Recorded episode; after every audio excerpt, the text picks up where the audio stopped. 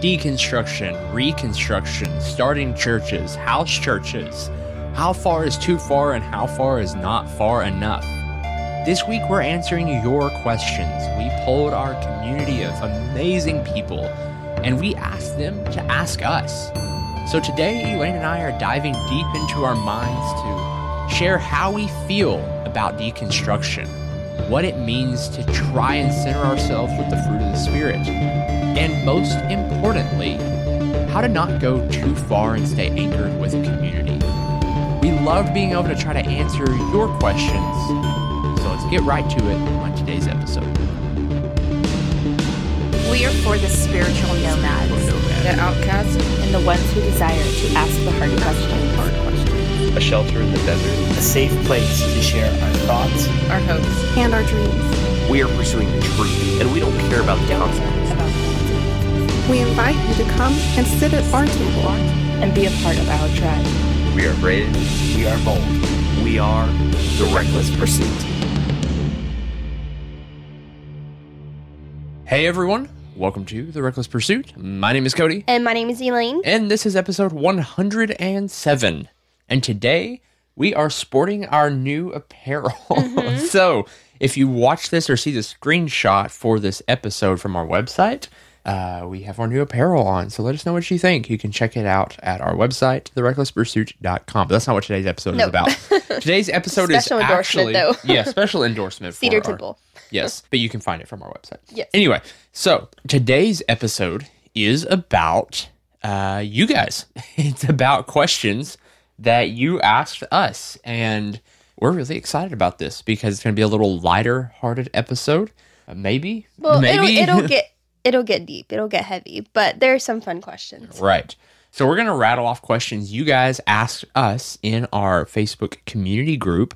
By the way, if you're not a member of Nomads, go down to the show notes and ask to be a part. We would love to have you. And we're just going to go through and do our best to answer the questions you all asked us. So strap in and get ready because we're going to get right into this because there's quite a few of them that we got to go over. So here they come.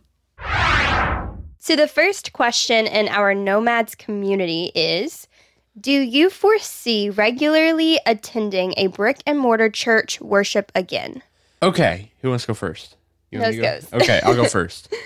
Uh, well, we still do, um, off and on. We do still attend worship at brick and mortar churches from time to time. It's kind of our whole nomadic approach to church.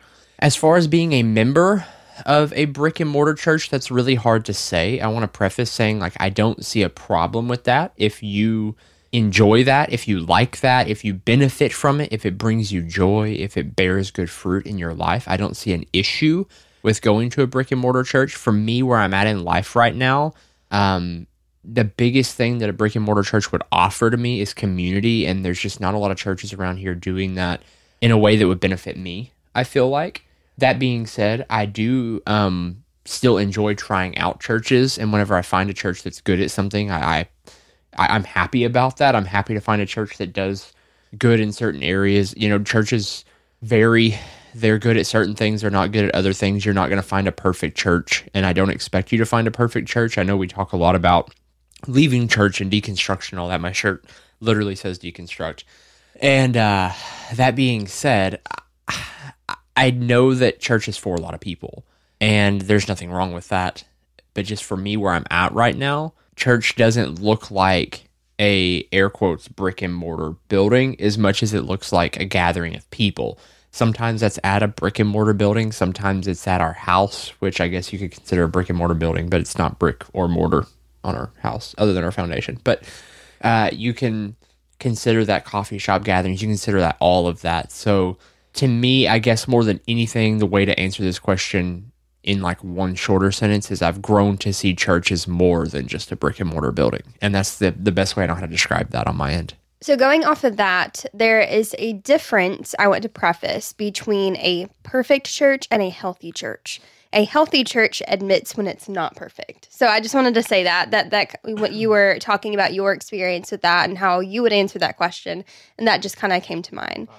So for me personally, like Cody said, we have more of a nomadic church. So we do frequent different churches. We haven't maybe recently in like a month or so, but we do try to stay active in our community. We do str- we do try to visit different churches that our friends are at and stuff like that. Um, outside of that, because we have a nomadic lifestyle church-wise, we also want to kind of have more of a nomadic style anyway, just with our personal lifestyle. And we want to travel more. We want to be able to visit different places in our country, outside of the country, stuff like that. And so I feel like we couldn't, I don't mean this in a bad way, but I don't feel like we could be, quote, tied down to a physical brick and mortar church every Sunday. We may find one that we really enjoy and for the time being um, visit.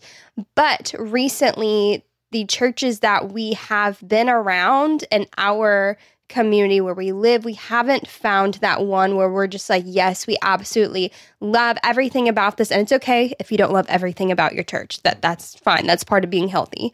But we just haven't found a physical brick and mortar traditional church in our local community that we feel um, benefits us. However, we do have people over at our house. We do meet with people at coffee shops. We still do have a community. It just doesn't look like a traditional physical church setting in a traditional Sunday morning sense. Well, and something I want to add to that too is it's not necessarily like finding a church that's air quotes, like you said, good or bad.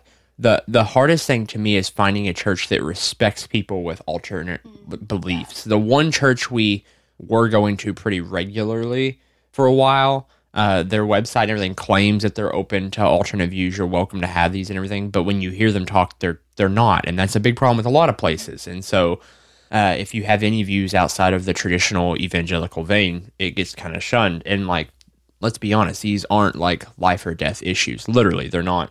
Even if you're evangelical, they're not life or death issues. It's just, it's simply respecting different interpretations. So anyway, we'll move on from that. I think we covered that pretty good. Our next question is, besides us, us being uh, our community, Nomads, that you should be a part of, besides us, where do you get fellowship and how do you strengthen your faith? I'll let you go first. Okay, so kind of reiterating what I just said about going to a physical church, we do have a community of people. It's rather small, but I think I like it that way, um, where we just sit and talk about Jesus. We sit and talk about what we're going through. We talk about our struggles. We talk about things that are going on in our lives and different questions that we have, even if it's not necessarily regarding faith or religion, but just having a safe community, a safe place. Cody and I pride ourselves in having a safe place in our physical home. Mm-hmm. And we want to cultivate that and we want to strengthen that. And so we do have those conversations. I also mentioned that we go to coffee shops and meet uh, with our friends and stuff. And so that is outside of our Nomads Facebook community, online community. That is where we get our physical community. And how do we strengthen our faith? So for me specifically, I feel like asking questions is a big one, but also reaching out to the community, whether it's our Nomads online community or our friends and family in our local physical communities. Um, I like to read different books, different uh, even podcasts about these things. We have a lot of friends who are uh, podcasters, specifically with deconstruction, asking questions. And so uh, once a month, we get with friends and hop on a Facebook Live, not in our community, but just on Facebook and, and talk about different issues. So I feel like Which that's... Which we have how- one coming up this weekend. Yes, yes. So we actually do have Saturday. one coming up Saturday morning, this Saturday morning. But, if you're listening to this the week it comes out. Yeah. And so for me, that's how I strengthen my faith, is just being around other people who are doing the same. Yeah, I want to touch on that real quick and then we'll move on. Uh, I agree with everything Elaine said. To kind of emphasize a couple things, um, really specifically, we get to have a lot of amazing conversations with people online. And we get to hear all these things. That's why we bring it to you. That's why we record it and all this. So really, I mean, it's... it's a way for us to grow, too. We get to hear authors and their perspectives behind the scenes, all these different things. You know, uh, people who have been through amazing experiences in life or not so amazing experiences in life and get to share what they've learned and their aspect of God. And that's been a big, a big thing on how my faith has grown personally. It's just seeing God in people. And that's been my big thing from like late last year into early this year. And I foresee it continuing on probably the rest of my life. is just seeing God in people because we are his temple. Uh, the next thing with that is uh, kind of going back to the fellowship thing. Uh, absolutely small group, smaller groups of people gathering where you can have actual conversations instead of just being preached at. I think the one thing that local church is shifting towards, it's doing right if they can get a good grasp on allowing people's opinions to be heard and not just becoming mini sermons, is small groups. I hate the term because it's become like bastardized in church, but I love the idea of small groups. That being said, as long as opinions are open to be like shared and received, and you can be vulnerable with these people and you trust these people, those are my two like my few caveats to that. And I know a lot of small groups have just become, come over here and listen to me preach from a book or preach someone else's sermon again. But whenever it's actually authentic small group settings where it's like, let's come together, let's dive into who God is completely, you know, and try to figure it and, and hear each other's perspectives, I think it's a beautiful thing. Elaine, what's our next question? Our next question is, have you experienced a particular hurt or event at church that you would be willing to talk about that started you on this journey? Okay. Uh, loaded question. Hitting it real deep. So I'm going to do this as brief as possible because we can take up episodes on this, and we actually have taken up episodes on this. Uh, so if you follow back to the start of this podcast, we started this podcast literally like a month after I left working at the church. And so this podcast, while I have always been one to question things, and I know what my deconstruction journey is, very fleeting compared to many. We use that term a lot on this show, but I haven't been through any major deconstruction. I mean, I guess all deconstruction is major. I don't want to belittle anyone's journey by saying that. But in comparison, okay, let me backtrack just a little bit. When I was a teenager, I went through a big phase of deconstruction, my first round of deconstruction. It's whenever we quit attending church.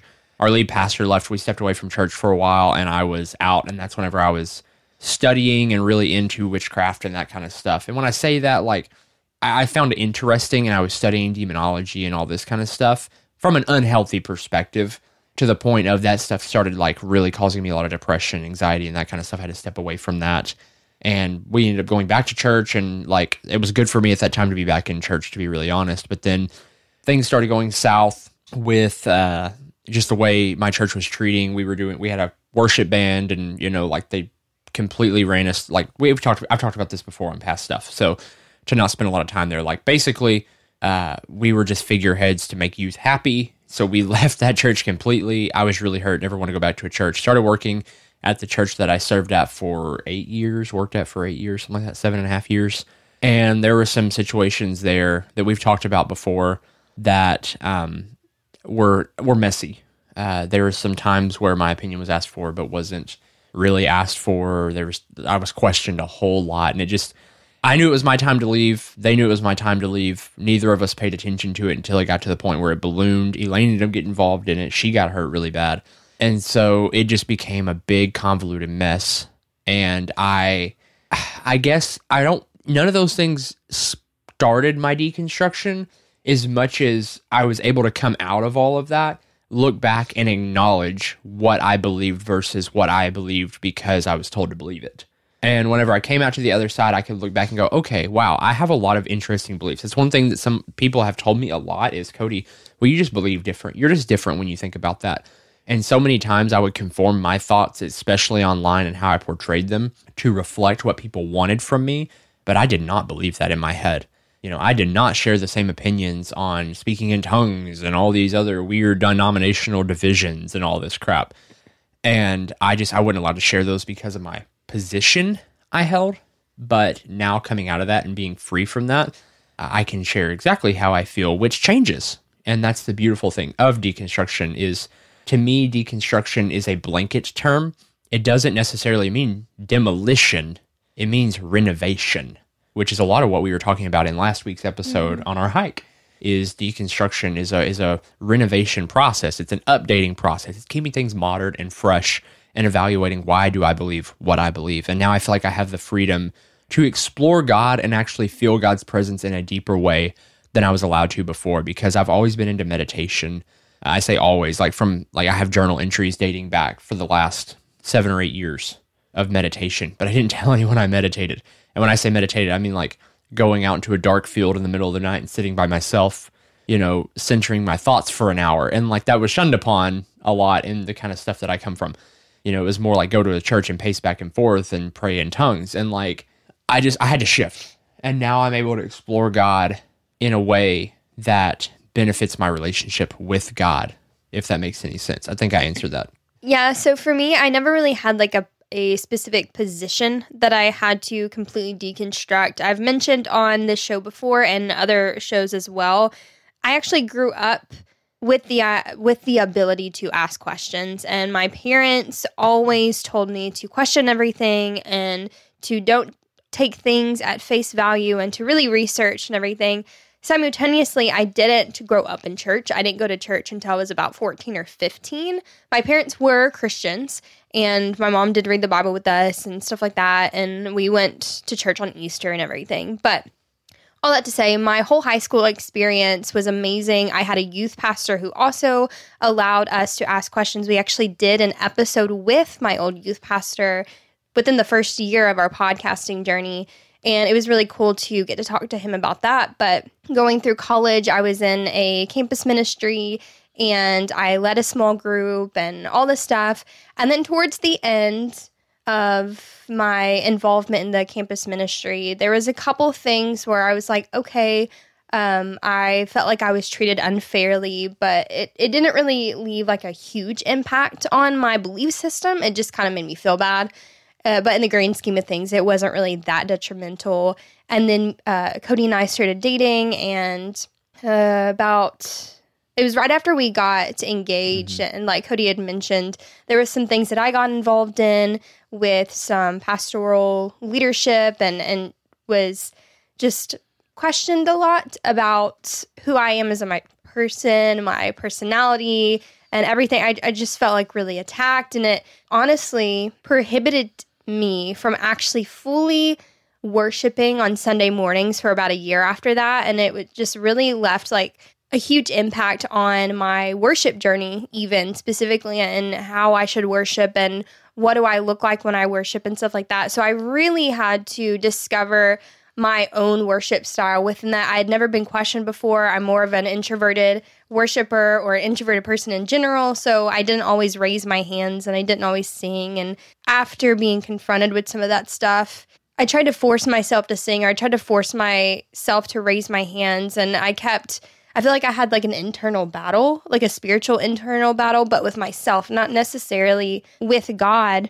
But I was thinking, like, should I sing because I need to? Should I sing because people are watching?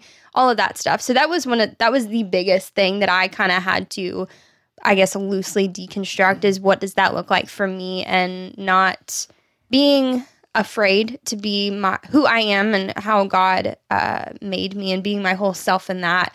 And then, like Cody said, we started this podcast a month after we left the church. And it honestly has been a journey the past two years. And I feel like we didn't even know we were deconstructing until about like nine months into the mm-hmm. podcast, when we started.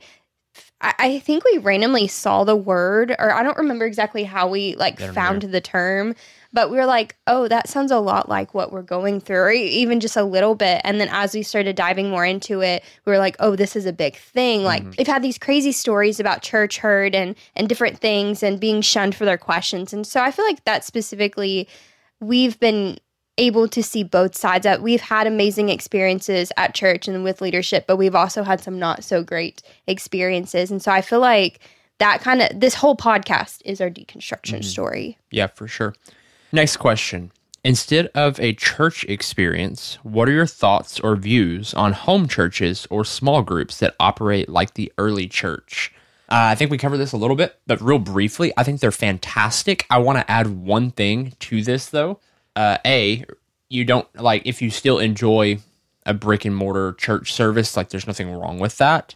Uh, and B, the biggest caveat I want to add to home churches is I think that people... in deconstruction, whatever that is, do need a place to anchor themselves to, because if you don't, you can drift very, very far into a lot of emotions. Deconstruction is a messy process. It's an emotional process to relearn, to unlearn, to unpack all these things. You start questioning so many things.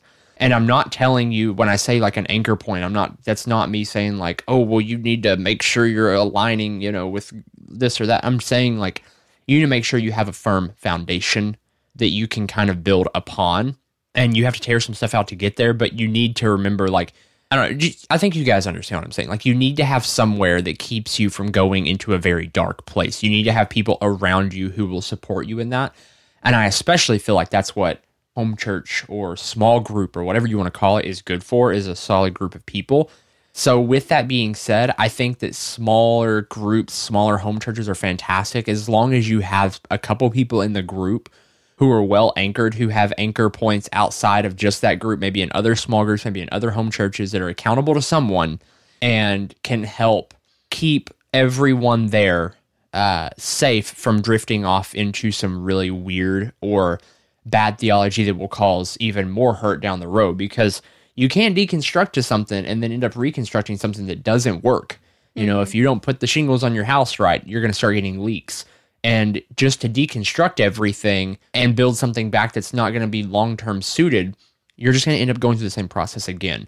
So I think having anchor points, having a set of blueprints even, maybe we call that the Bible, maybe we call that, uh, you know, centering prayer, whatever you want to look at for that, as long as you have some uh, blueprints, you know, maybe just grab what Jesus himself said, you know, love God, love people, you start building and you have this, you at least have a set of something to look at and go, okay, this is how this needs to be put back. Where when you start building it back, it's going to look different because there's a lot of crap that got added before, but it still serves a functioning purpose, because there's no use in reconstructing something without a functional purpose. Well, and like I had previously mentioned before, church is great if it's healthy. And I feel like that principle goes with anything.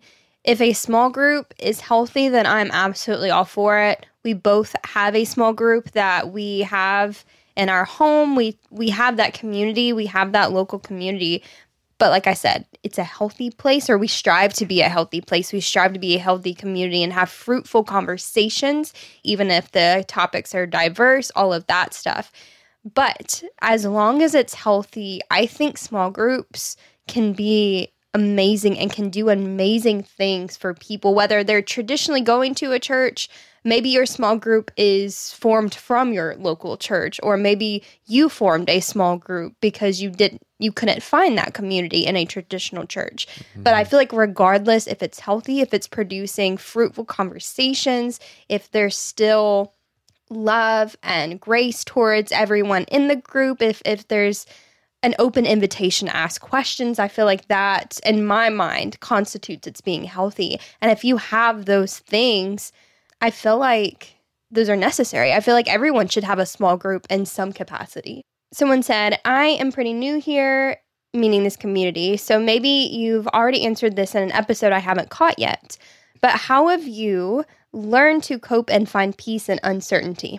A few quick resources. Thomas J. Ord's episode is really... Uh, really good about that. Our upcoming episode with Matthew Korpman that comes out next week, I believe, the week after this one airs, uh, is really good uh, on some of these points. But to kind of give a brief summary, uh, I've kind of realized that God isn't the cause of bad. I know that's, it seems trivial to say that, but like God doesn't cause the bad things in our life, but God has put in us the ability to face these things, and that life is the most beautiful thing we have. And when we're faced with adversity, to keep that as a center, to keep the idea of life as a center, even in death, even in hardship, to keep life as a center. And I think a great episode for this also is either of the episodes that we had, either one right after my mother passed away or the episode of when Elaine got out of the hospital, which are both early on mm-hmm. in this show, mind you. I don't I remember the exact numbers. I think back to back or around the same time yeah, frame. Because twenty eighteen was like, holy crazy crap. Year. Yeah. And so we Here have we talked about that a podcast. bit. It was insane. There was a ton of hardship, a ton of trial, a ton of just constant barrage of just stuff we had to deal with. And the biggest thing to me that kind of kept me centered on that was realizing that God did not cause this. And in that, uh, to speak positive, to speak life. And we just had a conversation with Kyle Butler where I was talking a little bit about how like I become superstitious with my prayer life and all this kind of stuff. Just realizing like to speak life. And this isn't like a uh, whatever, like church, oh, if you pray this prayer, God will give you this new thing. Like, you have to have, it's not like a word of faith type thing. It's literally, you have life and death at the power of the tongue, and you can speak fruitful thoughts, even in the most unfruitful situations. And in the face of adversity, you have the ability to say, I know who I am. And I know that's not like the perfect answer, but it's just realizing who you are, what you are, and realizing the power that God's creation holds in it. For me, I feel like finding that anchor point in Jesus, and no matter what you're going through, no matter what questions you have, at least for me, what has brought me the most peace is just realizing God is not afraid of my questions. God is not afraid of my doubt and my struggles and the things that I'm going through. He's not afraid of that. And I feel like that has brought me the most peace of, no matter what I am going through, no matter how uncertain I am of the situation I am in, just having that anchor point in Jesus. All right, our next question. What will evangelicalism look like for the younger generation? Uh, heck if I know. No, uh, I think evangelicalism in and of itself um, is dying. And I think there's a big difference in evangelicalism and in evangelizing, mind you. But I think evangelicalism is in and of itself, it's dwindling away, and I think people are just waking up to realize that there's more to God. And I think this happens with every generation, I think. Uh, and I, I'm watching it even more so with like Gen Z and stuff, because I'm, you know, we're millennials, we're watching Gen Z come up now, and it's kind of cool because like Elaine and I were talking about this the other day, uh, sitting on a patio at a restaurant, and we were talking about how like millennials are very to themselves people. Like, we're very introspective, kind of like analytical, overthinking a lot mm-hmm. at times. And then we've been watching a lot of our Gen Z uh, friends and like just kind of monitoring that whole trends coming up, because we have a heart for young adults, and like specifically we have a huge heart for young adults and Gen Zers in general. And I think it's really interesting because they band together unlike mm-hmm. any generation I've ever seen. And so like they have this pack mentality where they have each other's back. They don't get involved, at least as of right now. Uh, they haven't been fed like all this divisiveness. They've seen so much of the divisiveness, and even millennials getting into the fray. Like, you get up into the later millennials, closer to Gen X and all that.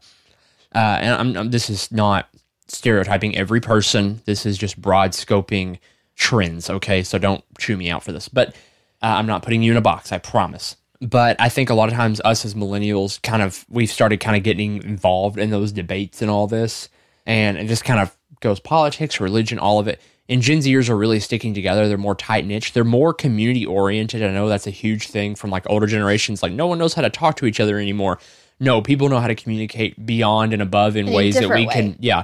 Like, we can use emojis, which is like, literally we can use hieroglyphs to express through text what we're meaning. Yeah. Uh, we, we uh, I mean, you go on TikTok, which we're huge advocates for, by the way.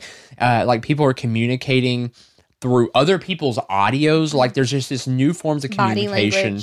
Uh, you have Snapchat. All these different social medias have created micro interactions where people are connected and interlaced in a way that's unlike anything I ha- like the world has ever seen. And it's growing substantially, and it's creating an awareness of people. And so evangelicalism, this whole like, uh, we're over here, we're this divided thing, you know, we're uh, we're, we're set apart. People are no longer being set apart. And I think that's like a huge thing to faith in general, is like, we're no longer God's set apart people. People are realizing, oh, we're all God's people. Uh, even more so, we're all realizing we're all human. And like the humanity element is just flooding back in in a way that is beautiful beyond words to me. Mm-hmm. Well, and I can even see this within my younger sister and her friends. And I feel like specifically with spirituality and faith and religion, I feel like we haven't necessarily seen a whole lot of that with Gen Z, because I feel like they're just now starting to become of that age where they're that's what they're starting to think about. So I honestly don't know what that looks like. I know it's going to be different, and I'm excited to see what that looks like. Yeah, for sure. What's our next question? We're going to hit these next few pretty quick here. Do you maintain friendships from previous seasons of life where you had a worldview or theology in common that is no longer the case? If so, how do you do this in a healthy way? Or otherwise, people you served with in ministry pre-deconstruction? Uh, the biggest thing that I want to start with is, yes, I do uh, on some degree, and no, I do not on other degrees.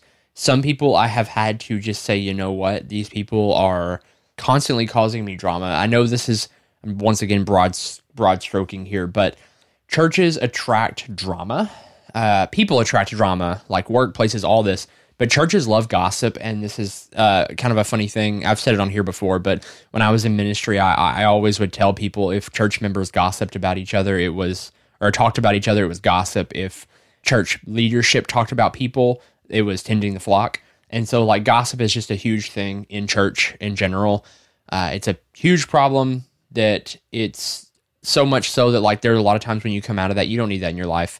That being said, there's a lot of people who respect where I'm at, and they may not agree with me one hundred percent, but if they're willing to respect my beliefs, I'm willing to respect their beliefs. I mean, I'm willing to respect their beliefs, even if they don't mm-hmm. respect mine, I hope, but... continuing the conversation. Right. As long as they're not trying to preach down to me, you know, like, as long as, like, I know in my heart what I believe. I'm not off. I'm not way off in some distant land here, and even if I was, like, I need people who are willing to center me and to love me, and who are willing to say, like, hey, Cody, like, I care about you, not in a demeaning, like, oh, I'm praying for you kind of way, but, like, legitimately care. So if you have those people who still respect you and still want to keep friend, like, I mean, that's kind of, this is going to sound really weird. That's like saying, can I be friends with an African-American person? Well, yeah, because it's just skin color. And religion should be the same way, but we've created divisiveness out of it. You know, like, there's there's religionism as much as there is racism or sexism mm-hmm. in Christianity, in religion as a whole, and we're not all that different. If you start studying religions, like, there's so many of us, we're all trying to seek an answer to something that's very, very similar. It's an age-old question. Mm-hmm. And so that being said, the answer to that is yes, you can, as long as the relationships are healthy. And if they're not healthy, then that's something where you just have to learn to say no and realize it's for both of your better interests anyway, because both of you are not helping each other out. You're just rousing each other up. So I completely agree with everything you said. I don't really have anything else to add, but this person who asked this question had a whole other question within their question, mm-hmm. and it's, how quickly did it take you to realize you were deconstructing? How quickly did it take you to realize you were reconstructing something? How did you help each other in the process? Asked by someone who is actively reconstructing, whose wife is still deconstructing, and whose entire familial support network is part of our pre-deconstruction church community. Go for it. You can handle this. Okay, so I think we kind of touched on this a little bit. How quickly did we realize? I, I mean, as soon as we left the church that we were in, we immediately went into podcasting. Well, we had a whole month where we were like, okay, what do we do now? But like I said, this whole podcast has been our deconstruction journey. But how quickly did it take us to realize we were reconstructing? I feel like maybe about a year, a year and a half into this specific podcast, because that's whenever we started meeting other people who were talking about these things. Because when we first started, we thought we were the only ones, or at least we thought the only, I don't know if we thought we coined the term deconstruction, but we, in our immediate circle, there wasn't a whole lot of people talking mm-hmm. about these things. But about a year, a year and a half, we started meeting people who also had podcasts, who also had these conversations outside of our local community. And the reconstruction process, I feel like fully understanding that is whenever we uh, talked with Jason Elam from the Messy Spirituality, because that is his thing, mm-hmm. is reconstructing and finding God, finding the sinner in that through all of this massive deconstruction and and through of all this questioning. And and I feel like that's what we really wanted to kind of, that's what we started this year into. That was our first conversation for twenty twenty, was that conversation of, okay, how do we reconstruct? We've talked a lot about deconstruction, but how do we build back up? Well said. And we have a few more questions, but they're all kind of in the same vein. So I'm going to read through them, and we'll have like one kind of bulk conversation here at the end. But real quick, before we get into that, we have a question. Would you ever start a church on your own? I have a really quick answer to this. I'm just going to throw out there real quick. I don't believe in such thing as like a church like that. We're all a church. Anywhere we gather is a church. So uh, it's impossible for me to start a church. Literally me calling my friends saying, let's meet at a coffee shop. Technically, like I started church that week. Next week, if they call me and say, hey, let's go grab some barbecue, like that's starting. There's, they started church that week. So like, I just kind of believe that. I mean, as far as like an organized central body, no, I would do conferences and get togethers and hold meetups and stuff, but I would not start a church. Yeah, that's my quick thing to that. I feel like this is a very popular question within even our immediate circles, especially when we left our church. We had so many friends and so fam- so many family members of, okay, what's next? What does church look like for you? Let's start this. Or when are you going to start this? Or whenever you start this, I'm going to be the first one. And we even had people from the church that we had left say, oh, they're going to go start a church. I, b- I bet they're going to start this. And we were just like, what do we do? Yeah, and we'd contemplated for a little while, but I realized, like, I don't want to be part of that. You know, that's literally, like, the system that we're trying to... This is church. Yeah, we're having church right now. And, like, if people are happy, like, why would I want to steal them away from where they're at to come to my thing? Like, I don't... There's enough churches. Oh, my yeah. gosh. in, in the, in the United Belt. States alone, there are enough churches. We got so many dang churches. We got churches that are just competing against each other now, and it just be, has become a competition. We don't need more churches. I was going to say, if you count the podcast as a church, then sure, we started a church. Yeah, okay. So, to kind of sum all this up, I'm just going to kind of sew these two questions together. What kind of beliefs or behaviors should be deconstructed? What are some healthy behaviors to reconstruct? And where do you draw the line with deconstruction? Uh, starting off with what kind of beliefs or behaviors should be deconstructed and working this in. Anything that is not bearing the fruit of the Spirit in your life should be deconstructed within the confines of Jesus' teaching. This is my opinion. Other people will vary on this. We are a Christian podcast still. We still claim the title of Christianity. You know, Elaine and I are very neutral. Uh, there's been times we've leaned one way or the other, but God has always centered us very mm-hmm. neutral on, is church bad? Is church good?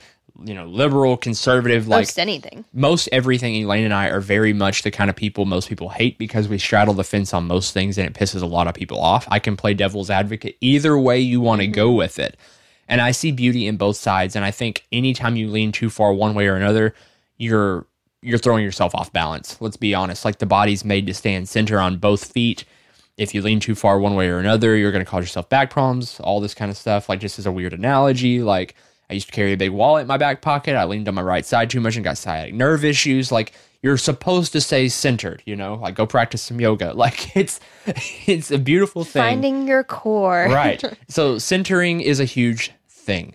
Jesus was very centered. He was able to go and tell Pharisees and all this, hey, y'all are crazy, while going over here and saying, like, hey, this is how you need to, like, maintain your relationship with Christ. He's like, he knew where to walk that line, and that's what we were trying to imitate as Christians, or little Christ's.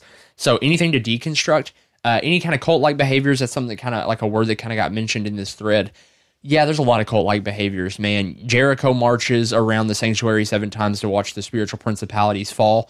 Cute symbolism, completely unnecessary. Uh, you know, like, this is something that kind of bleeds over from the practice of more, uh, air quotes on paganism or old earth magic, even, is like when you hear, when you start studying, like, casting salt circles and rituals and all this, it's the same exact thing as prayer. Mm-hmm. The only difference is we filter ours through Christ. So if there's any negativity there, it gets filtered out before it's released, but we have that energy in us. And I know that sounds woo woo and all that, because it is. But it's just the reality of our spiritual side. We are a spiritual being. We have the power to manifest all kinds of crazy stuff in our lives, good and bad. And I don't trust myself enough, as someone who's been through some crazy stuff, I don't trust myself enough to filter out every kind of time I have a negative thought. That's why I'm a Christian. Uh, because, like, the way to live, to me, to live through Christ, to live through that, is a beautiful thing, because I see God as love. And that's just who I want to filter everything through, is through the lens of love.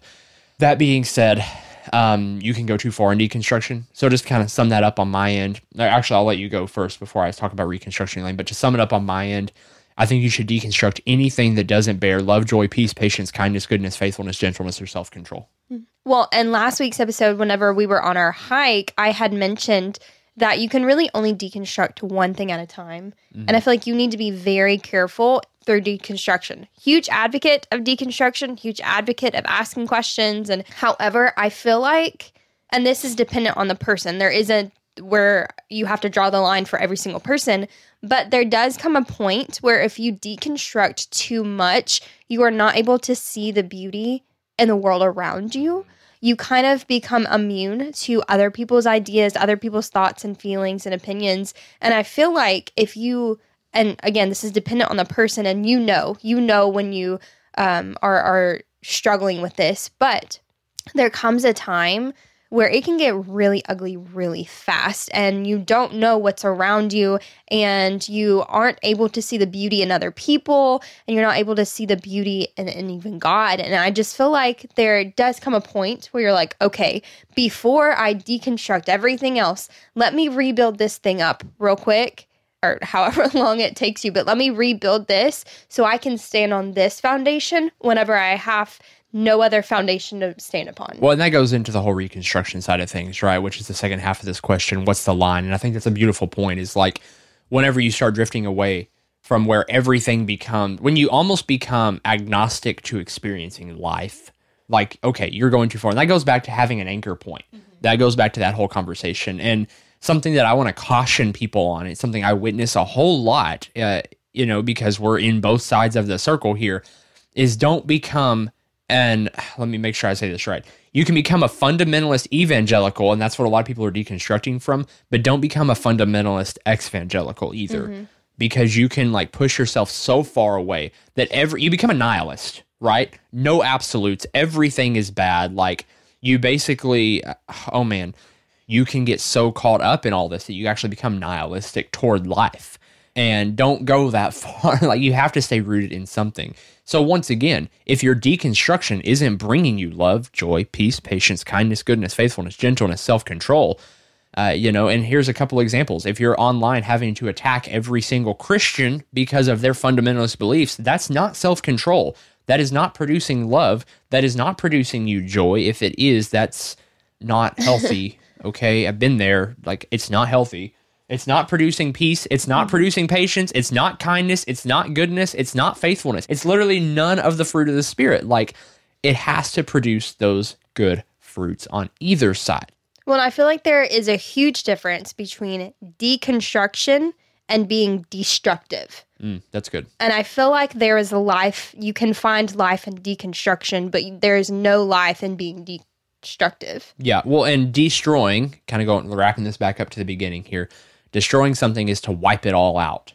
Deconstruction is coming in with a plan so you can, with as little damage and as cost effectively, get rid of the bad to replace it with something good. Consider deconstruction less like a wrecking ball and more like surgery. You're going in to fix a problem. There may be a lot of problems, but you're going in to fix these things over time with time to heal in between. You're not coming in there and just lighting a match and throwing it. A lot of people have deconstructed that way. I'm not faulting you if you have deconstructed that way, but it's a whole lot harder to build back up. It costs a lot more of your time, and ultimately it damages and can kill off a lot of relationships along the way. Tell us what you think. We would love to answer any more questions you have. We'd love to hear your thoughts on this. What's your deconstruction journey been like? We would love to hear just from you. And so if you would ever so kindly go down there and click that link and ask to be a part of Nomads, we would love, love, love to have you. And last but not least, if you would share this episode on with a friend, that is the best way to keep the conversation going. So if you have someone in your circle that you're like, hey, this conversation speaks to me, I'd love for you to understand what I'm going through a little better. Or maybe you have someone in your circle who's going through something similar. Pass it on with them. And uh, yeah, let's just have a conversation about it. Let's come together as a community, as the church, and just respect each other's journey, love on each other, and show each other the love of Christ, acknowledging God in every single one of us. And as always, be brave, be bold, and be reckless. We'll, we'll talk soon.